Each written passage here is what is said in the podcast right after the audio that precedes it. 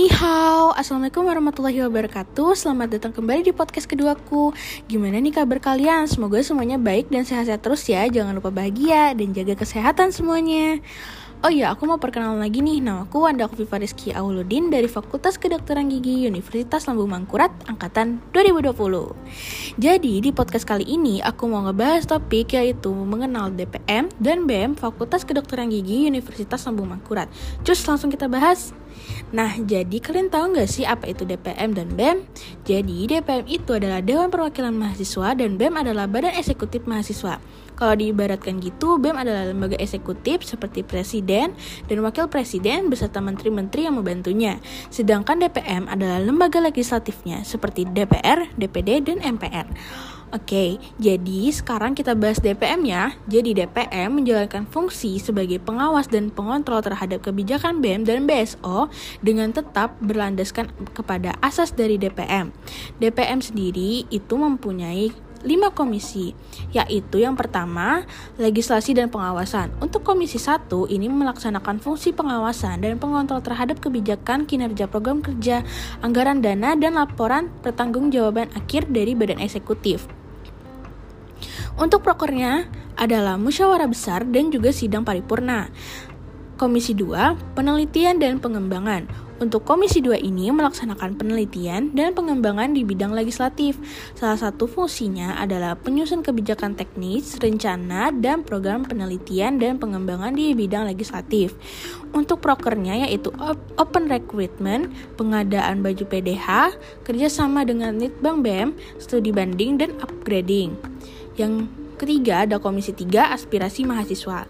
Untuk Komisi 3 ini menampung aspirasi mahasiswa terhadap jalannya program kerja yang dilaksanakan seluruh lembaga terutama Badan Eksekutif. Fungsinya adalah menampung aspirasi seluruh mahasiswa FKG ULM dan memberikan hasil dari seluruh aspirasi kepada Badan Eksekutif untuk dilakukan evaluasi. Untuk prokernya yaitu KPU, Bawaslu, Kastrat BEM, dan peringatan hari-hari besar. Komisi 4 adalah hubungan antar lembaga. Untuk Komisi 4 ini menjadi penghubung antara semua lembaga yang dibawahi oleh Badan Eksekutif. Fungsinya adalah melakukan evaluasi dari semua kegiatan Badan Semi Otonom atau BSO yang dalam hal ini dibawahi oleh Badan Eksekutif. Untuk prokernya sendiri adalah verifikasi SKKM, verifikasi BSO, reward BSO, rapat evaluasi Ormawa, dan seminar legislatif. Oke, yang terakhir Komisi 5 Teknologi dan Multimedia. Untuk Komisi 5 ini menjadikan sarana pengembangan dari badan legislatif yang berlandaskan teknologi dan multimedia dalam hal pemberian informasi kepada seluruh mahasiswa. Fungsinya adalah sebagai sarana pendataan semua informasi dalam lingkup fakultas maupun universitas.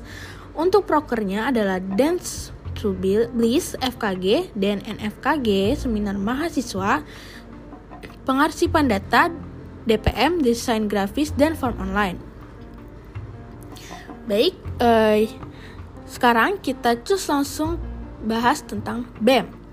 Untuk BEM sendiri itu terbagi menjadi sembilan. Yang pertama adalah inti BEM, yang kedua adalah Departemen Interna, dengan prokernya adalah musyawarah besar, rakor ormawa, dan disnatalis.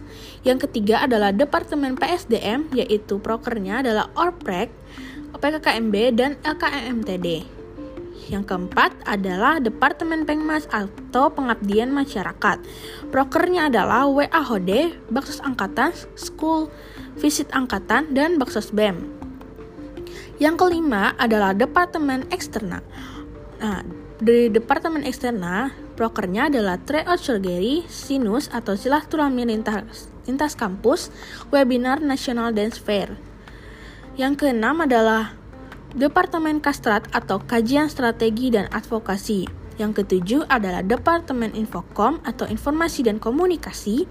Yang kedelapan adalah Biro Litbang atau Penelitian dan Pengembangan.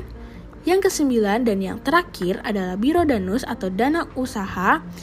Nah, jadi sekian dari aku tentang mengenal DPM dan BM Fakultas Kedokteran Gigi Universitas Lambung Mangkurat. Semoga bermanfaat ya dan terima kasih sudah mendengarkan. Maaf jika aku ada kesalahan kata. Jangan lupa jaga kesehatan semuanya. Bye bye. Xie